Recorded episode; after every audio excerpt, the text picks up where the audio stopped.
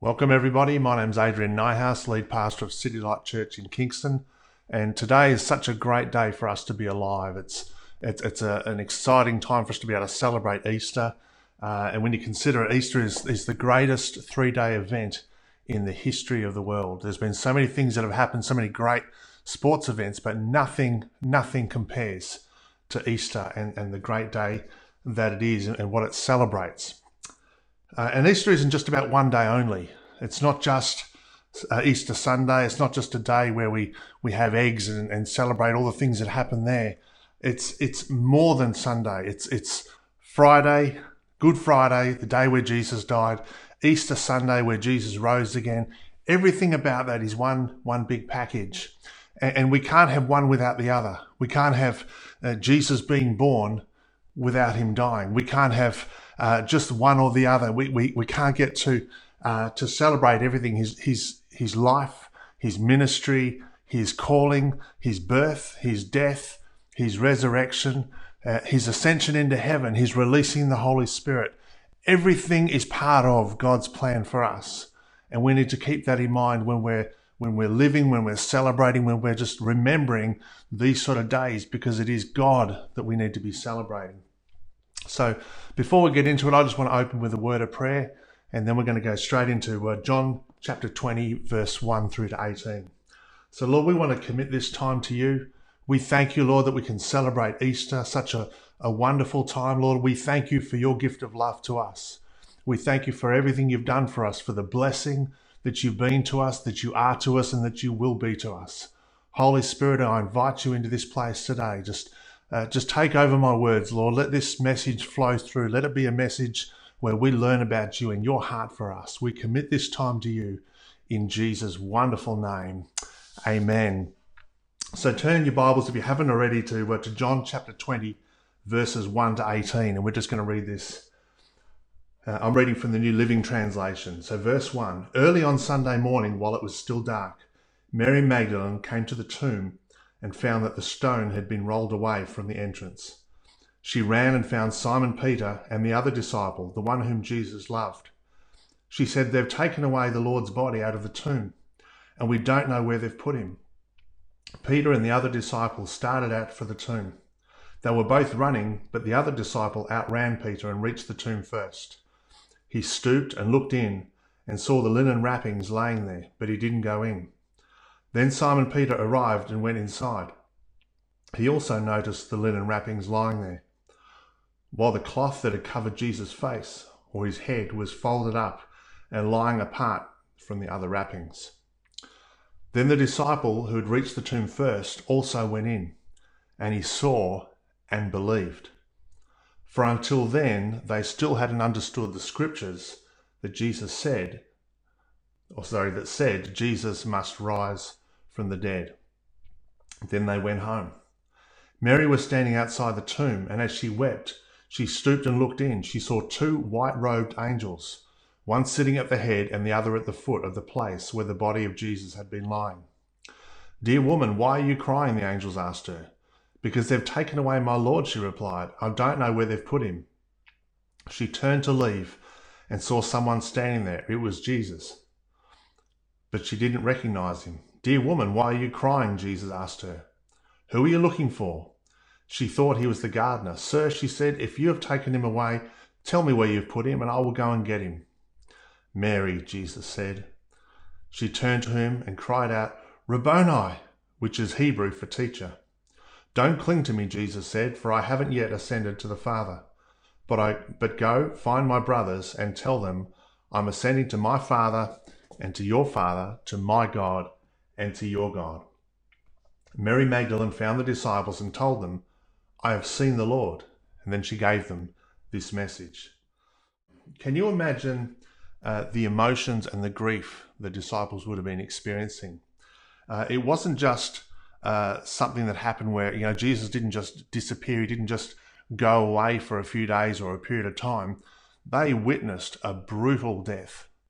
And, and when you consider what he went through, he was savagely beaten, he was whipped, he was mocked, he had a crown of, of Judean thorns, you know, decent sized thorns, not just put on his head, but struck on his head with reeds. and he had to carry his cross. I can imagine uh, his body broken, bleeding, that the, the blood had started to congeal, and, and as he had his clothes back on, as they they dragged uh, the, the cross across his back, that wouldn't have been a smooth cross. It was rough, and he had to carry that all the way through town. And he was he was witnessed by people. He had people, I, I guess, laughing at him and others crying. But he went through something really, really horrific. He, he carried this thing all the way to Golgotha, and then he gets nailed to this cross and hung up naked, bleeding, wounded for everybody to see. And he would have been in such pain. But what I think is amazing, Isaiah 52 14 says, But many were amazed when they saw him. His face was so disfigured, he, he, he hardly seemed human from his appearance. No one would scarcely believe he was a man. And, and I think that's an incredible thing. The beating that Jesus went through, so so severe that people looked at him and said, "He doesn't even look like a man." That's that's just a really graphic um, thing, and and so often you, you see some of these religious pictures where, where Jesus is hanging on the cross and and I've sometimes even as a kid I've looked at those thinking I could have done that. What was what was so awesome and amazing about that? And and sometimes we don't like the graphicness of, of Easter. We don't like the graphic picture of Jesus' death. But like I said at the start, we can't have one without the other. We can't have Jesus' uh, resurrection. We can't celebrate Easter and celebrate life without acknowledging his death first. His death had to come before he was able to be risen. Um, Isaiah 53, verse 5 says, He was pierced for our transgressions, He was crushed for our iniquities. The punishment that brought us peace was upon him, and by his wounds we are healed. That's a really graphic picture. Uh, he was pierced for our transgressions. He was crushed for our iniquities. That's a that's a strong, strong image. Uh, and if we if we continue on, we look at this story. The Bible tells us that at 3 p.m. Jesus died, and uh, that's that's quite clear. That's not guessing. That's that's a clear time. But from there, Joseph of Arimathea goes to Pilate and says, can I have his body? And he, he took him, took Jesus down. Uh, he buried him because, uh, according to their custom, he had to be buried before the Sabbath, which started at uh, about six to seven p.m. at night. So it had to be done that day. And and when Jesus died, he was buried straight away. And and we, we look at that and we see that's day one, such an important time, such a uh, a big time, a graphic time. But then we look at day two, we don't see a whole lot in the Bible about day two. There's, there's very little said. And, and we can only imagine the sort of things the disciples would have been going through the grief they would have been experiencing, the, the, the just the pain, the suffering. If, if any of you have, have lost somebody, you can understand that the pain that's associated with, with the loss of a person and, and witnessing what they did. The, the disciples would have been really heavily grieving. And as we read in, in John chapter 20, verse 9, it says, for until then, they still hadn't understood the scriptures that said Jesus must rise from the dead. So they didn't understand that. So in their thinking, Jesus was gone. That was it. He's finished. He's he's dead. He's been buried.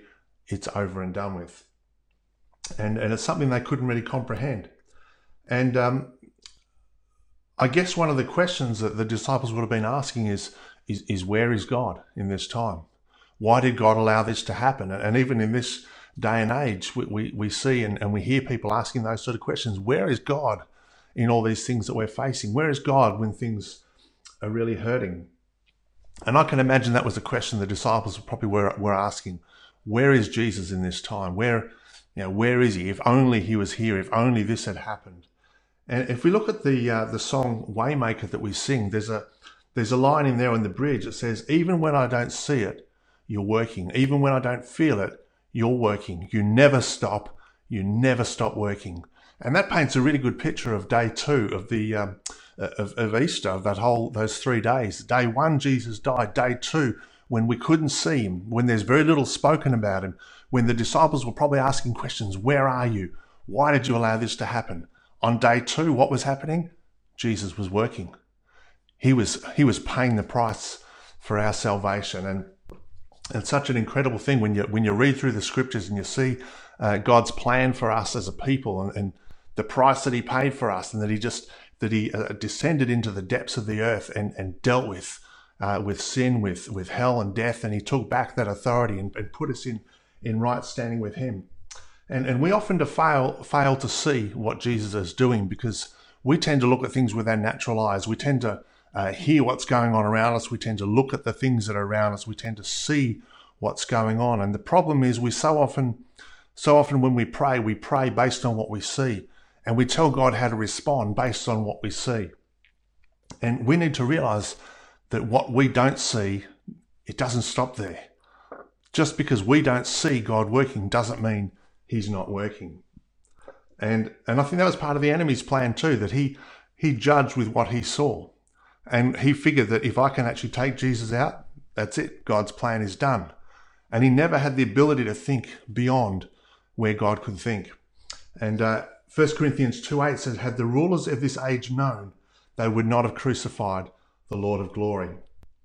And had the enemy known what was going to happen, had he known what God had in store, he never would have done this. He never would have seen this through because uh, Jesus' death, burial, and resurrection, ascension into heaven, all this sort of stuff released such an incredible thing that, that God, that Jesus opened up the uh, the plan of salvation for mankind, and that was the furthest thing from what the enemy wanted. So we are we are so blessed by what God has done through that.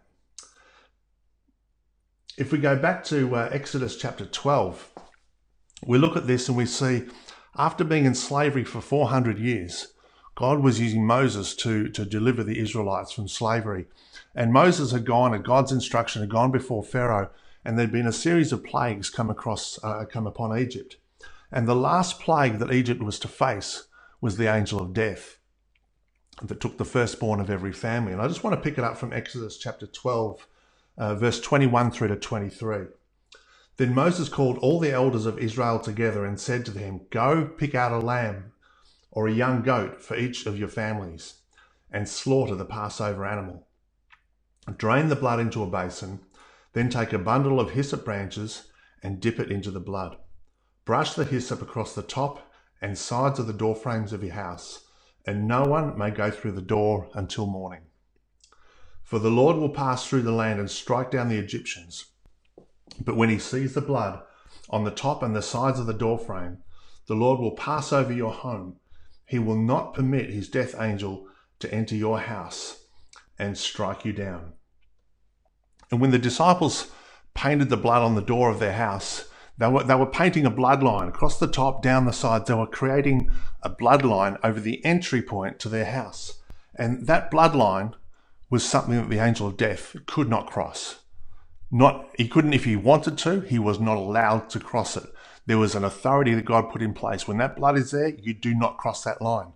And God's word is final, and the angel of death had to obey that.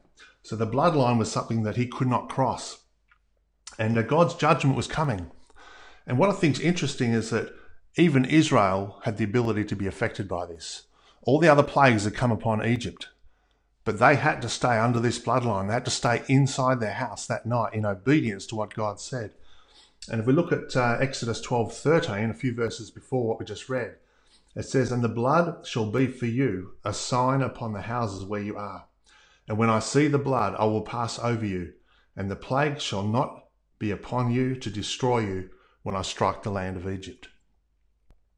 That blood stood between them and the destroyer. That was the boundary line that the destroyer could not cross.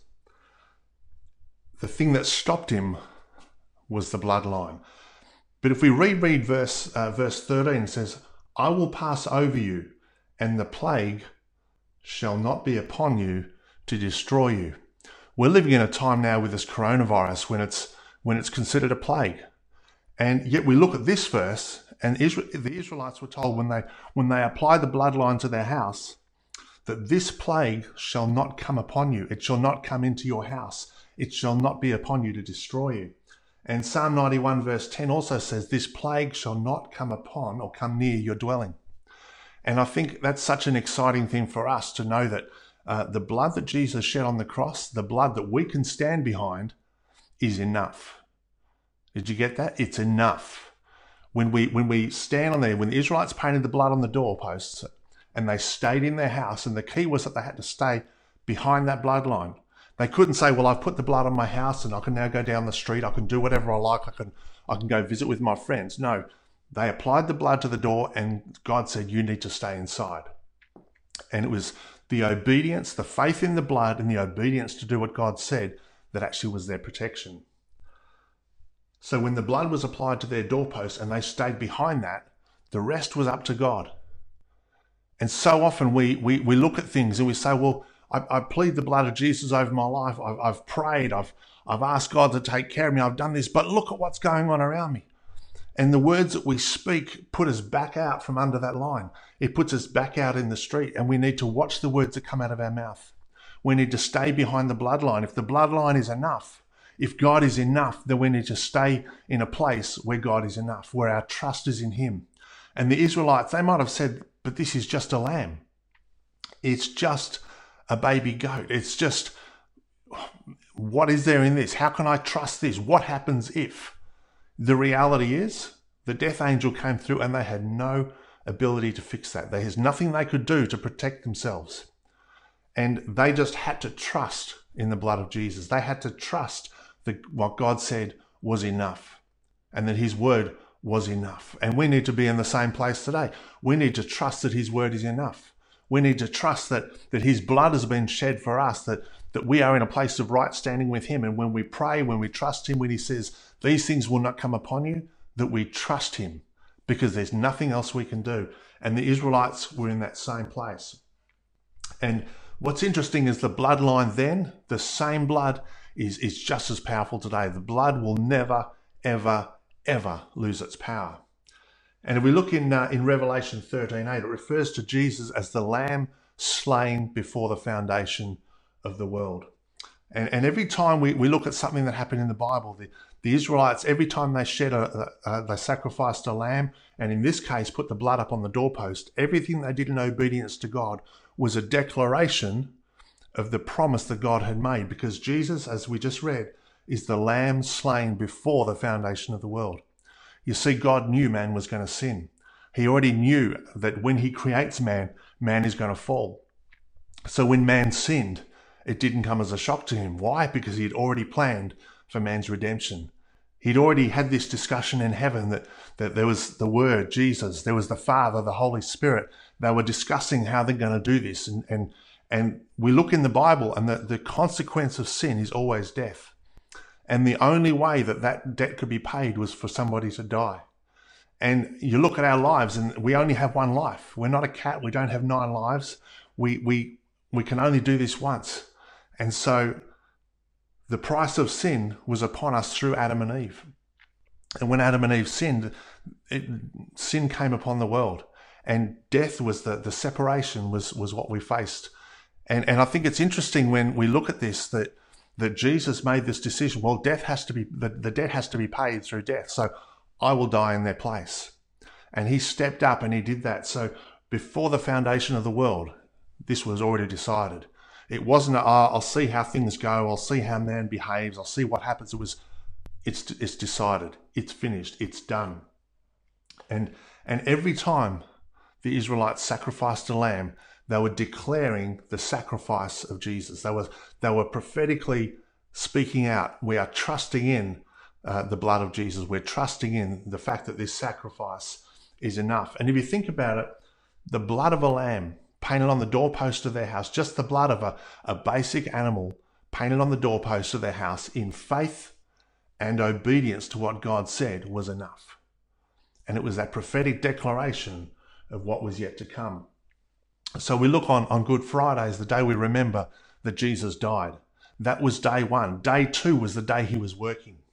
Day two was the day where, where he rose. Uh, sorry, day three was the day where he rose from the dead. But day two was, was the time when he paid the price, when he, when he defeated death and hell, where he conquered everything. Day three, we see right at dawn that the angel comes, there was an earthquake, that the stone was rolled away, and Jesus was released. And day three was the day where he, where he rose from the dead. And once he ascended into heaven, he rose from the dead, he ascended into heaven, released his Holy Spirit, everything had been put in place for man to be back in great relationship with God, in a, in a place where we can stand as his children, where we can stand in that place of victory and authority. And it's so important that we grab that. And when Jesus hung on the cross and he said, It is finished, he wasn't just referring to his life and the ministry that he had and the fact that he did everything he had to do. He was saying, It is finished. He was saying, Devil, you are done. Your reign over mankind is finished. I'm coming after you next. I've done everything I have to here. You are my next target. You are next on the line. And he defeated death and hell. He rose from the dead. He conquered it completely. He ascended into heaven. He sent the Holy Spirit. And we are now in a place where we can come before him and, and, surrender our lives before him and say, Father, I want to be part of your family again. I want to be back in right standing with you. And he didn't make it hard. He didn't make it a challenge. He didn't make it something stressful for us. He just said, It is finished. It is done. The price is paid. And everything that has happened there uh, is is finished. There's nothing more we need to do. Jesus has done it all. We can't act in a certain way. We can't perform in a certain way. We can't do certain chores or be nice to certain people or, or any of these things. We have to depend on the blood of Jesus. And so when he says, This is the way to heaven, the price has been paid, but you have to come through me, then the only way we can get to heaven is to come through him. Our trust has to be in his blood. And so when he said, It is finished, everything was done. And as we surrender our lives uh, uh, to, to Jesus and we come back into God's intended relationship uh, for us, we come back into that place of victory and authority over the devil. So when we stand there, we declare, In Jesus' name, you must. We do that with the full backing of heaven. When we pray for protection over our household, we do that with the full backing and the authority of heaven. So when I speak, God speaks. And what I love is that the Bible says that when the Holy Spirit comes upon me, I will be superimposed with, with him. So I know that when I speak, he speaks. And he said he will never leave me or forsake me. I'm never on my own. There's never a time that I fail him because I know he loves me. He's done everything necessary. I just have to come before him. And if I do something wrong, the Bible says if we confess our sins, he is faithful and just to forgive us our sins. God is such a powerful God. He's such an incredible God. And He's put everything in place there. Everything's in place for us. Uh, what I think is interesting too is that His love for us was so great that He paid the price before, before we even chose, knowing that we may never actually accept it, knowing that we may never come before Him. He said, It's finished, it's done, I've paid the price, here is salvation. Here is your redemption. Here is the opportunity for you to come back into relationship with me. But you have to choose. And he did this knowing that we may never choose. He did this knowing that we may never come back into a place uh, of, of relationship with him. But he loves us so much, he's willing to give us that choice. That he says, if you want to be in heaven, this is the way to do it. If you want to go out on your own and do it your way, go for it. But I've put everything in place here. It's all been done. And so it's, it's, he demonstrated his love for us that while we were still sinners, he died for us. He didn't say, uh, if you behave in a certain way, it's done. He didn't say, well, you do this first and then I'll do that. He acted first. He paid the price first. And he, he didn't just pay the price, he paid a gruesome price. His life was sacrificed for us. We need to really grab hold of that because it's so easy for us with hindsight to look back and say, well, you know, Good Friday's here, everyone's crying, but don't worry because Easter Sunday has come and Jesus is going to rise again. We look with hindsight, and because of that, sometimes we can almost uh, make small of what happened. But there's nothing small in what Jesus did. He paid a great price for us, He paid an incredible price for us. The, the God of heaven comes down from his throne onto into earth, lives a life here, and, and gives his life for us, that God himself would do that for us is an absolutely incredible thing. Everything we need to come back into relationship with God has been given. Romans chapter 10, verse 9 and 10 says, If you confess with your mouth the Lord Jesus and believe in your heart God raised him from the dead, you will be saved. And this is the key. For with the heart one believes to righteousness, and with the mouth confession is made to salvation. And like I said earlier, so often we think we have to do certain things to, to make it to heaven. This one is really clear. With the heart, one believes to righteousness, and with the mouth, confession is made to salvation. Salvation is purely uh, me coming before God and saying, Father, I accept the price that you've paid. I want to thank you for the price you've paid, and I want you to be Lord of my life. And and that's a time where, where we, we look at this and, and we we don't just stay there where we are and, and, and say, okay, now I'm a Christian, everything's fixed, sort of. No, we actually come out from under the devil's control and we come under the covering of God. And in a sense, it's a bit like the Israelites. We come out from the cold, we come inside, and we stand behind that bloodline because God is enough. Jesus is enough. The price that He's paid is enough. And so, in all these things that we're facing at the moment, we, we look around with our eyes, we hear these stories on the news, but there's so many prophetic words being spoken. If we spend our time instead of listening to the doom and gloom and start researching not just any prophetic word, but people who are, who are well known prophetic ministries who are speaking God's word, we hear so many words about God is delivering his people, that God is about to break through, that things are about to change. And, and we need to put our focus in the right thing because God is enough. And, and like I said right at the start, that this plague will not come upon them if they stand behind the blood and stay in their house. Uh, now, I'm not talking about staying in your house physically here, but it's actually if the bloodline was their covering, stay in the house is for us to say, well, I'm not going to speak anything different. I'm not going to do anything different. I will do this God's way. I will stand under his covering. I will stand under his protection. I will trust him because he is enough. And that's an exciting thing. Easter isn't just uh, about bunny rabbits and, and chocolate eggs. Easter is about Jesus dying, being buried, dealing with death and hell, being raised from the dead, being, releasing the Holy Spirit, and setting in place everything for us to be in right standing with Him. That's the story of Easter. It starts at Christmas with Jesus being born, goes right through his entire life, and we need to come to that place where we say, God, I will trust you, I will honor you, I will live my life for you, and no matter what I see before me, you are more than enough. Because when Jesus said, It is finished, he meant it is finished. So I want to encourage you to pray. I'm just going to pray this, and I'd, I'd love you to pray it with me as well. And uh, just to surrender your life to God, say, God, this Easter, I want Easter 2020. In the midst of all this turmoil, I want this year to be a year where I've actually realigned myself with you. So let's pray together. Heavenly Father, I come before you now in the name of Jesus. I surrender my life before you. I thank you that you are enough. When you said it is finished, it is finished. And so today, I choose to surrender my life before you. I ask for you to be Lord of my life. I want to do things your way. I want to realign myself with you. I ask you to take control of my life. And I surrender before you in Jesus' wonderful name. Amen. That's a, that's a great decision. If you've prayed that prayer for the first time, or even if you've you've you've come back and say, you know what, I need to realign myself with God. That's a an awesome thing, and I want to congratulate you. And I'd love you to write to us and and let us know what you've done.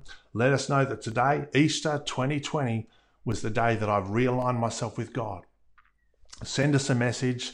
You can contact us through the website, but please let us know. And don't just stop there. Continue growing in God. Continue praying. Continue uh, reading His Word and learning who He is and what His plan for your life is because He has a good plan. The Bible says He has a plan to prosper us, not to harm us, and a plan to give us a hope and a future. So this is an exciting time for us.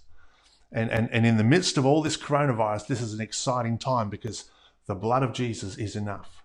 So I want to encourage you as you leave here today, as you as you, you go out and do do life, remember that fact that his blood is enough, that he has given everything to you. And when he said it is finished, he meant it is finished. God bless.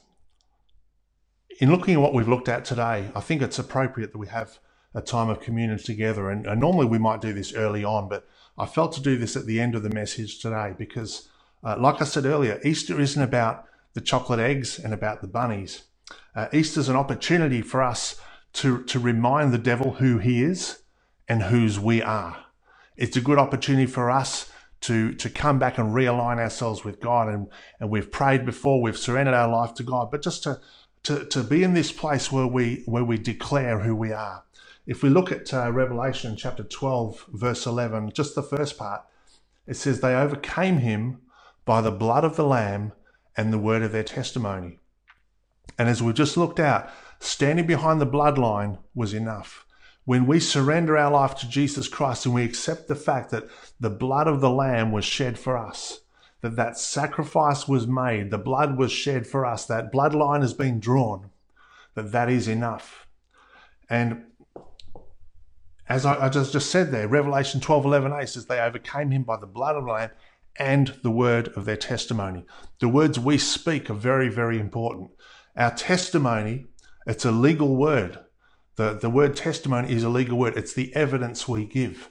What are the words you're speaking out of your mouth? What is the evidence coming out of your mouth? Because the words you speak will declare who you are. You can call yourself a Christian, you can call yourself a child of God, but the words you speak, they give testimony as to the sort of person you are. And not just praying a prayer occasionally, not just reading a Bible occasionally, but, but speaking out the word of God, speaking out life. And, uh, and I read a, a, prophetic word just in this last week from, uh, from man called, or prophetic ministry, uh, Nate Robinson. And one of the lines he read in there was, was something that just really gripped me. He said, It was then that I heard these words loudly in my spirit Tell them to prophesy that the war is over and the reference was into uh, to, to, coronavirus. But to testify, to, to, to prophesy that the war is over. And again, we look at Genesis chapter 1, verse 26. We're made in the image and likeness of God. The words we speak are important. Uh, that we overcome him by the blood of the Lamb and the words of our testimony. And my testimony is that Jesus Christ is my Lord. My testimony is that even though I've sinned, I've been forgiven. I've been released. Uh, released. I've been um, put back into right standing with God. I am in a good place with Him because of the blood of Jesus. And my testimony is that I am saved and I am His child. And, and Matthew 12 37 says, By your words you will be justified, and by your words you will be condemned. Our words are very, very powerful. We need to watch the words that come out of our mouth. We need to watch the testimony that we speak because that will testify of the sort of person we are, that will testify uh, of the evidence of our life. And like I said, our testimony isn't just evidence to the uh, to the day I got saved; it's a declaration for who God is. And as we look in uh, we look in the Bible, it says, "Every time you eat this bread and drink this cup, and and as I hold before me the elements, I have the juice in one hand, I have the biscuit in the other. The, the biscuit is symbolic of a body broken on the cross for me. The juice is symbolic of blood shed for me. Just as the Israelites had the blood from the lamb was symbolic of, so too I'm remembering the covenant that I have with God. And when I remember, I don't just I don't just think, I don't just remember, I remember with my mouth. I say, I am overcoming you by the blood of the Lamb and the word of my testimony. My testimony is that Jesus is enough. And so I just want to pray together. I want you to uh, just to pray this with me, or just just within your mind. I'm just going to pray this out loud. But I want this to be a declaration from your mouth today, not just a oh, it's a little prayer I'll pray. It's it's not just a time we have communion, but it's a, a remembering of the covenant we have with God. It's remembering that because of what Jesus did, we're in a place of right standing with Him. We're in a place of covenant with Him. We are in a place where we are His children, where we are kings and priests under Him, where we have that place of authority. When I when I have communion, I preach, I speak, I declare and I don't just declare it as words, as empty words. Words need to be heard. And the one that hear, hears it is the devil. He hears it from my mouth that I am a child of the living God. God hears it from my mouth that I am your son. I am your child, and I am reminding you of the covenant that I have with you. And I am reminding myself of who I am and whose I am. So I'm just going to pray this, and I want this to be a prayer that you agree with, that you pray pray with me if you can keep up. But uh, it's not so much the words there, but I want you just to pray this as a prayer of agreement. Father, I stand before you today as your child. Lord, as we have this bread and this juice, Father, we stand in agreement and we declare who and whose we are. Father, in this place today, I declare the name of Jesus Christ. I declare that in the name of Jesus Christ, I apply the blood of Jesus to my life, to my family, to my job, to my career, to my health, uh, to everything about me, to my even to my fa- finances. Father, I apply your blood to every part of my life because your blood is enough. The sacrifice you made is enough. And as I eat this bread and as I drink this juice, Father, I declare that I am your child. I declare that it is finished. I declare that you are enough. I declare that my trust is in you and in everything you've done, Father. I thank you, Lord, in Jesus' name. Amen. Let's eat and drink.